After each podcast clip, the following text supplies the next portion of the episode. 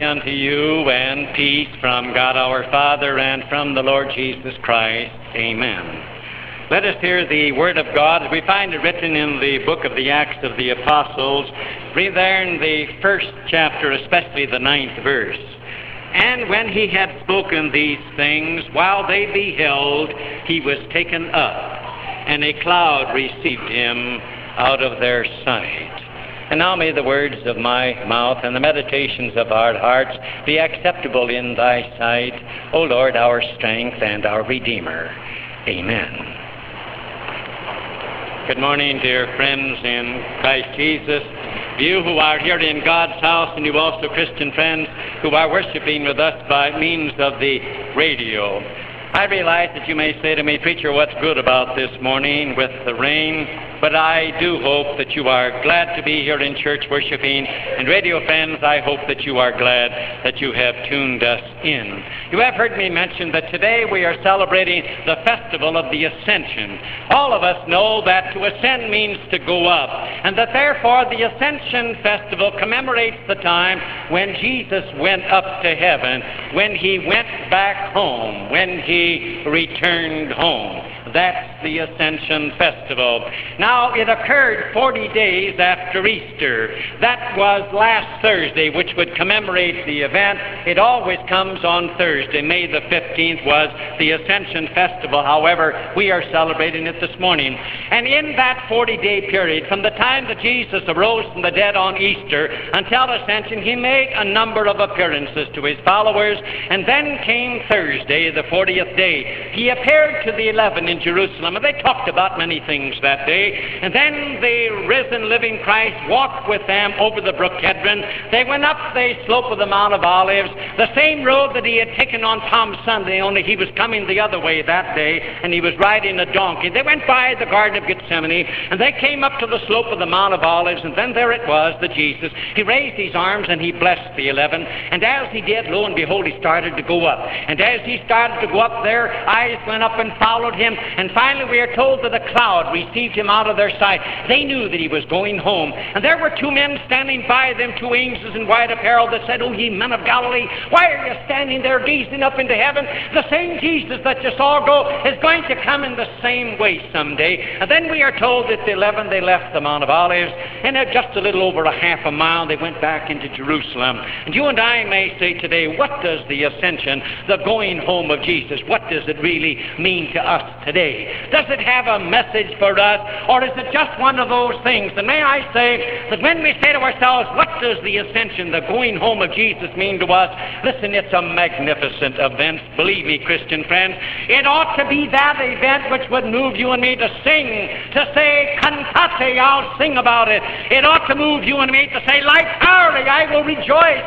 It ought to move us to say, jubilate, I will be happy. I will make a joyful noise because Christ went into heaven. It was his going home.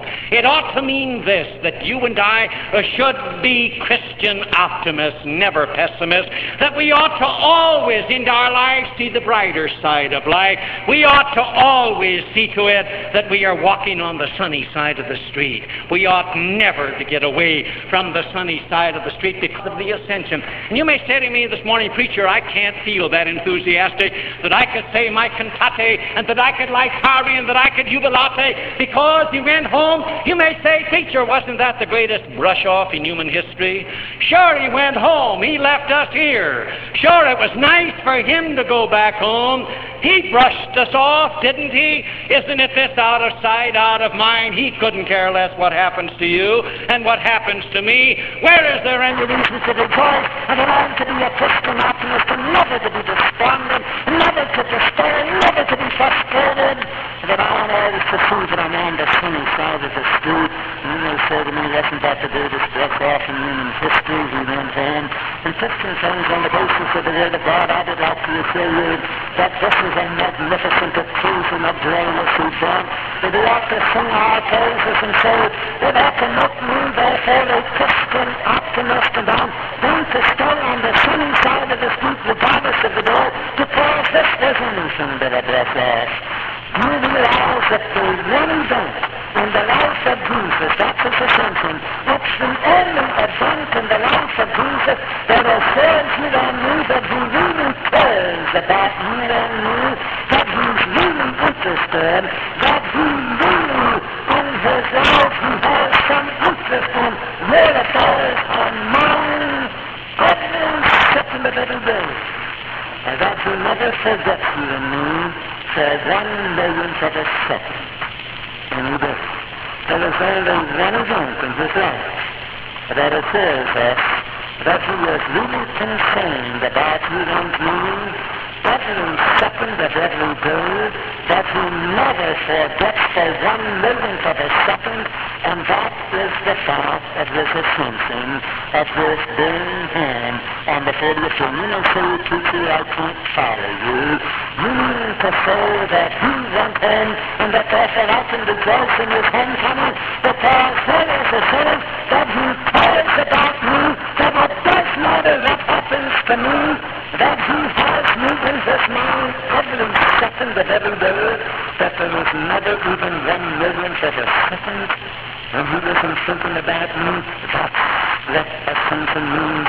And all because of this, we and I know that comes for something, that's that one event that assures you and me beyond the shadow of that he is seated at the right hand of God and he is using his unlimited, his vast, his invincible power in your behalf and mine every second of every day, never failing to use it for one millionth of a second every day. Rather do that, have you listened to this morning?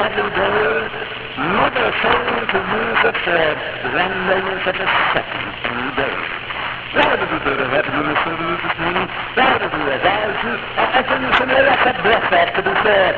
Good on the illusion, and to to to got to know something about him. He was this. Bear in mind, he was God the Son from eternity. And in mind that he world and became a human being, a human nation. When he was born in Bethlehem of Judea, that is where God the Son entered into an eternal being of a human being without sin. He took to himself a human body and a human soul. Remember this, that that human power into whom the Son of God entered served on all the majesty of this deity. That power had all power in heaven and on earth. Therefore, but that power didn't use that unlimited, invincible power, because the mission that that power came to do would never have been accomplished had he used that power. So we talked about Jesus. When he came into this world as a human being, at being in the state of humiliation, he had the omnipotence that he laid aside. He used it at times in his miracles because they were necessary to advance his mission. But again, in that state of humiliation, he refrained from using to its absolute unlimited bounds his power. And then the time came to the whole world. He would then say that as in man and as God, seated at the right hand of God, occupying the place of honor on the vertical, that he might use that unlimited, that vast, that barrenless, that inexhaustible power in their behalf and mine, every second of every day in your life and mine, never failing to use it for a millionth of a second. You may say, that's the kind of a person the kind of failure yes. And because of that, what does it mean? Because all power is his, he doesn't promise you and me raises and raises all the way. We may say, well, if he's on the throne using unlimited power, how does it come that my life isn't perfect? The way that God never promised raises and raises all the way. The word of God says, we must through much enter into the kingdom of God. And God trusted reminds me this isn't heaven, and therefore again there will be that principles, and he reminds you and me, don't expect to soon, that you can still be a Christian optimist because he with this vast power, he controls all adversities. You and I know how things have criticized fast and been titled and been ill-treated.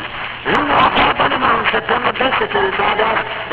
They do it only because Christ allows it. One word would stop it if he so desired. And therefore, when adversities come, sickness or heartache or whatever it may be, bear in mind that on the throne you and I have a Christ who controls absolutely the limits of any misfortune of any adversity that can ever come in your life and mine, with the vastness and invincible power. And therefore, this is the assurance that you and I can live as, again, Christian optimists, never giving way to despondency and despair, and never saying, Oh Lord, I can't go on anymore, because that ascension assures you and me, therefore, that there will never come any adversity by enemies, by Satan, by hell, by God, that will ever be so great that it can tear you and me away from Jesus Christ. That will never, never, never happen. You and I can stay on the sunny side of the street. Even though we can't see the sun, we can always be there. You and I can see the brighter side of life. We can always be Christian optimists. We can always say, Cantate, I'll sing because my Lord went home because of this assurance. I don't care what adversity that will ever come in your life and mine. There will never come an adversity that can grab you and me against our will from Jesus Christ and damn us. That can't happen. That's why Paul says, Who can separate us from the love of Christ? And Paul said, Do you think tribulation can do it? Do you think persecution can do it? Do you think nakedness? Do you think famine? Do you think a sword? Do you think any of those things can tear you and me away from our Lord? Paul says, For I am persuaded that neither death, nor life, nor angels, nor principalities, nor powers, nor things present, nor things to come, nor height, nor depth, nor any other creature shall be able to separate us from the love of God which is in Christ Jesus.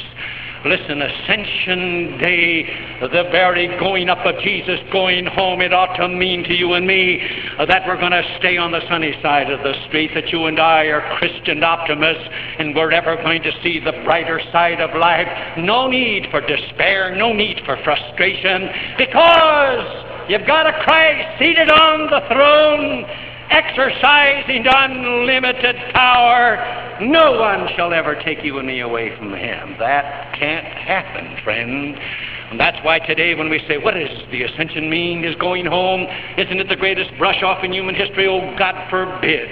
And when we realize that it's anything but a brush off, that it's the one assurance that you and I have uh, that He is concerned about you and me every second of every day. There isn't one millionth of a second in any day in your life and mine as a Christian, but what He is concerned and He is interested and He is mindful. And therefore we ought to determine this morning to say, right now, here in church, this is what I determined to. I'm never again going to be afraid of tomorrow. How many of us are afraid of tomorrow? How many of us are saying, oh, look what may happen? How many of us are worried stiff?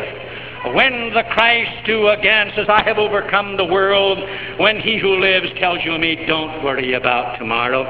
In that 40 day period, he appeared, the Word of God records about, records about 10 different uh, appearances of Jesus from Easter until Ascension.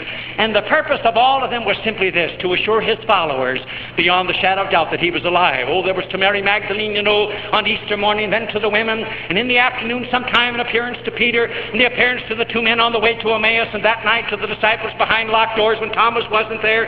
The following Sunday night when Thomas was there. And then again, he appeared to seven when they were up fishing at Galilee and had fished all night. On the mountaintop, he appeared to 500 at once. And then there was an appearance again to his brother James, and then the one on Ascension Day. And bear in mind, this was what Jesus did.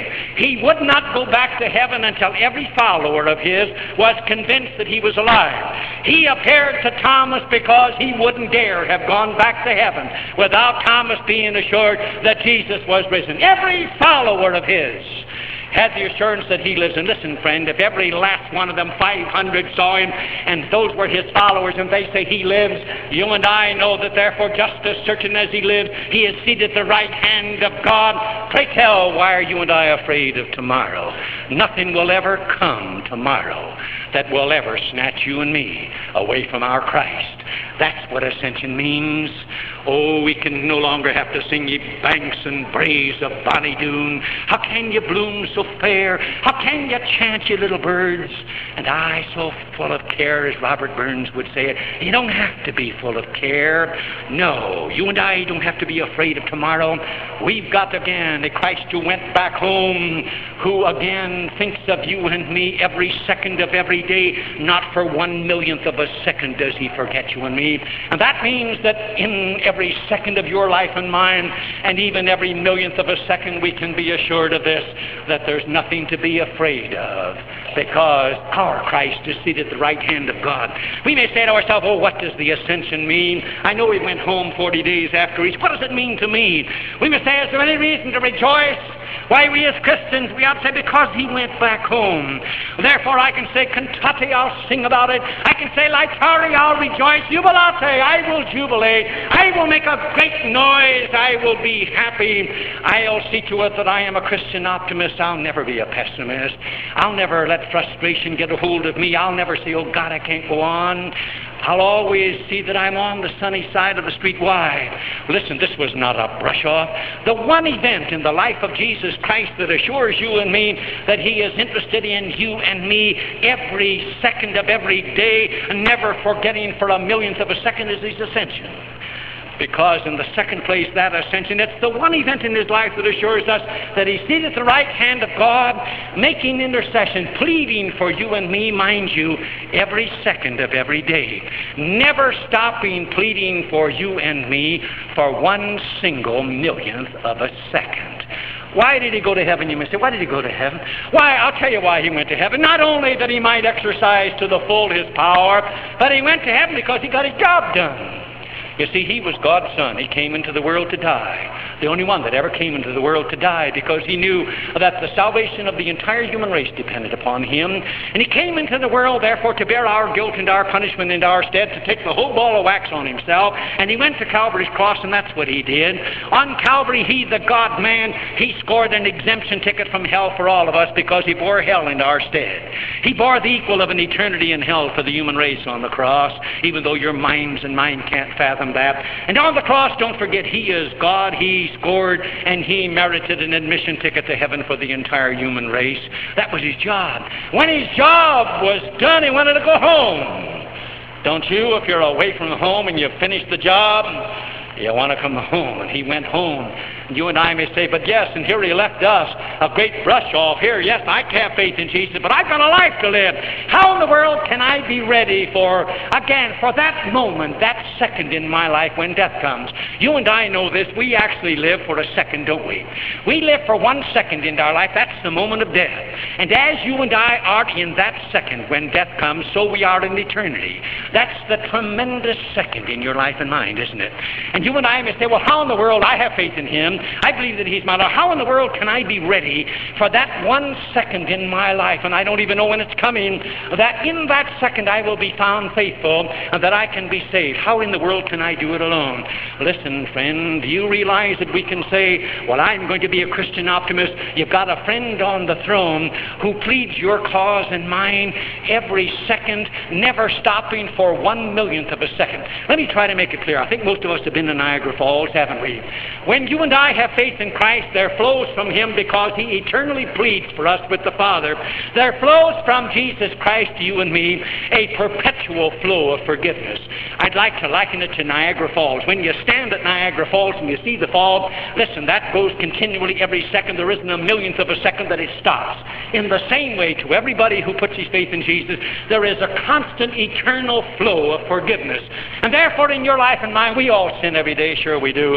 We sin sins of of ignorance. We do so many things that are wrong, we're not even aware of it. And we may say, How in the world can I be ready for that one point then when death comes, when I sin every day and I'm not even aware of it at times? Because I'm under the Niagara of His forgiveness. That flows continually to you and me as a Christian as long as we have our faith in Him. It never stops for one millionth of a second. And therefore, because that flows continually, what does it matter when that second comes, when we're under the blood, if you want that expression, but when we're under the Niagara? of His forgiveness. And then you and I sin in another way. Every day we sin in sins of weakness. You may say, what do you mean by that? Every Christian sins in weakness. Those are the things that you and I say, I don't give my consent to it. I don't want to do it. Like Paul said, the things that I want to do, somehow or other I don't do them. And the things that I really don't want to do, those are the things that I do. Oh, wretched man that I am. You and I say in our lives, I don't give my consent to that, but I lose my temper. I say unkind things. I don't mean to do it. And we may say, well, supposing at that moment, death should come. Listen, friend, you've got a man on the throne who is pleading continually, never stopping for one millionth of a second. When you are nigh or under Niagara, every sin of weakness that we didn't consent to means that Niagara continually flows. It doesn't stop for a millionth of a second, and that you and I stand in a forgiven relationship. We're in grace, and in that moment it can come any time, whether you and I are awake or whether we're asleep, got our shoes on or got our shoes off, because Niagara flows incessantly because your Lord and mine, He has your interest in heart and mind, and He pleads every second of every day, never stopping for a millionth of a second. And even if you and I do deliberate sin, that we absolutely get out from under Niagara, we don't want Him anymore. If we persist in sin, He still pleads that God won't strike you and me dead on the spot, but give us a chance that by sorrow we can come and plunge ourselves again under Niagara, so that though our sins be as scarlet, they shall be whiter than snow. Though they be red like crimson, they shall be as wool.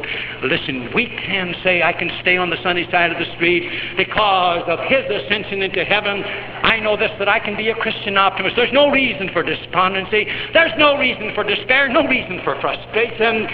Oh, I can see the brighter side of life. I can always stay on the sunny side, regardless of the day, even though you don't see the sun, but it's shining today, isn't it?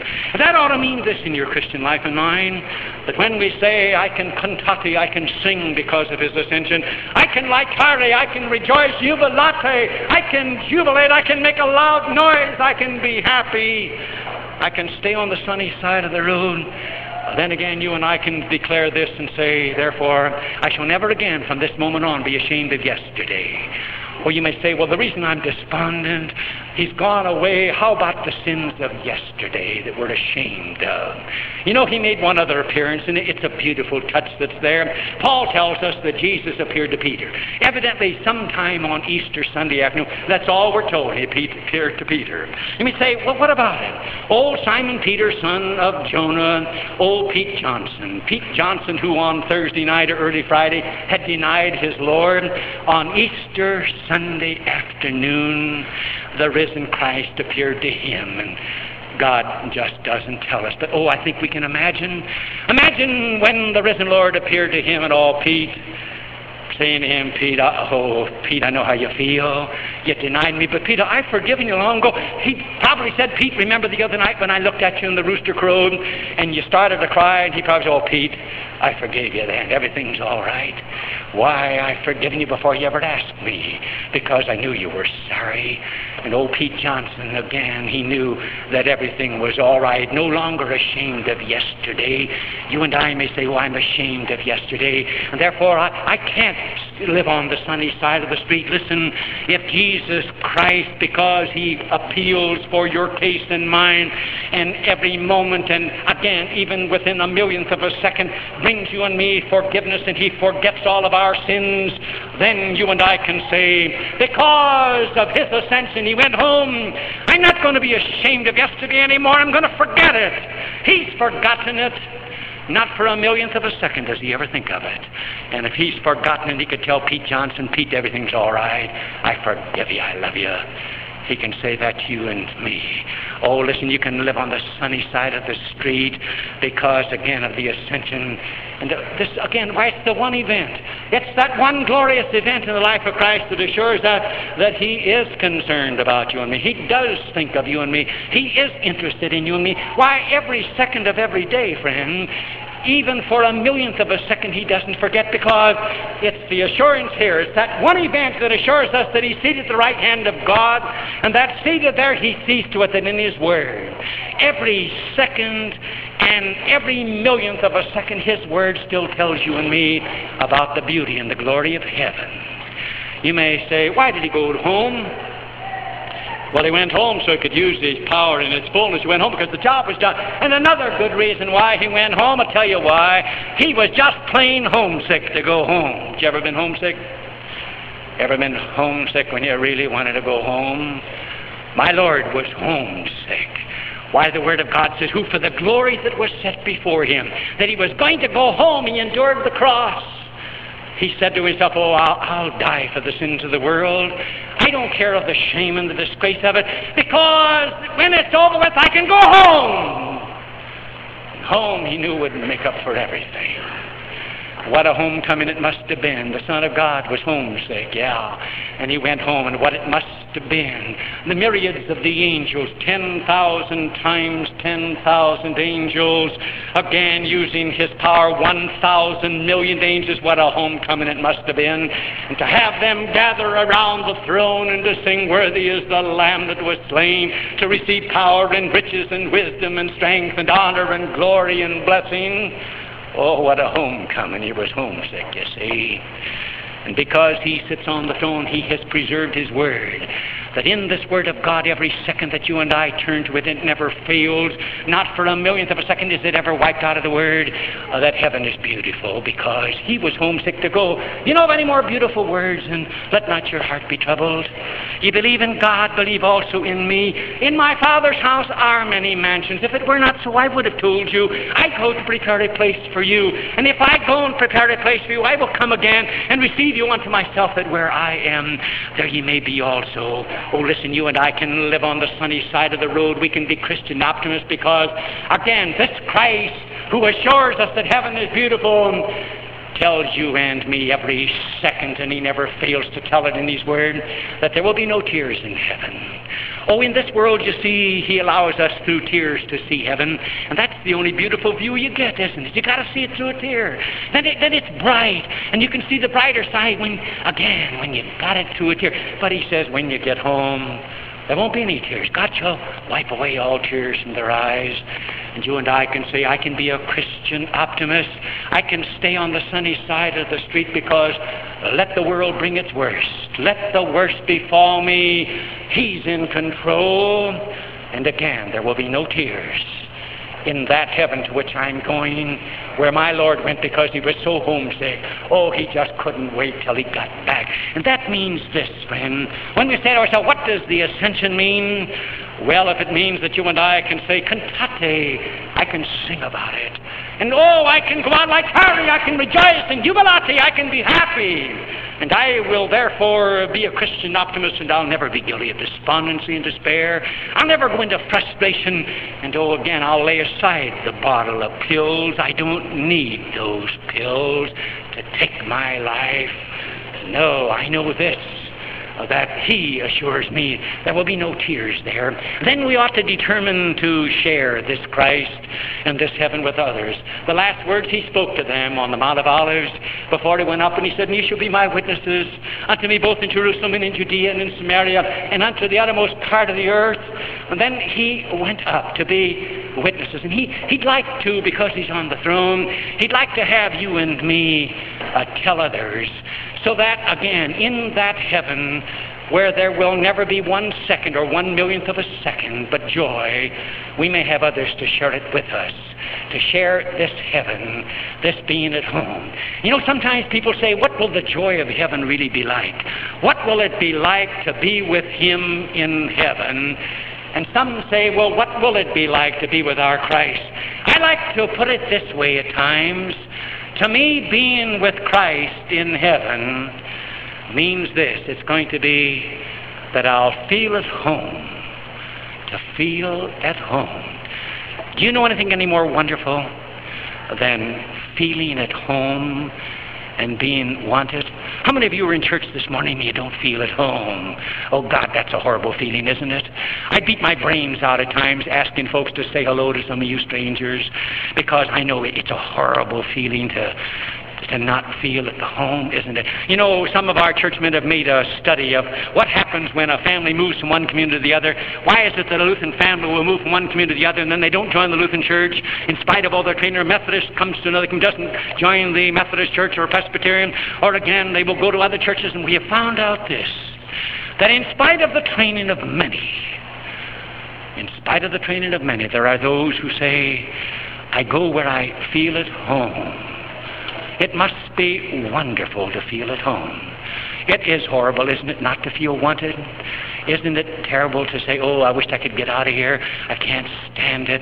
They don't like me. I don't feel at home. You know, I think this morning, King Edward VIII, I remember when King Edward VIII when he was King of England and the day came when he abdicated the throne because he was going to marry a divorced woman and he was told that he couldn't have both. And I remember hearing when it came from This is London, I remember his voice and he said something like this as he was abdicating the throne of England. He said, I am doing it because of the woman that I love.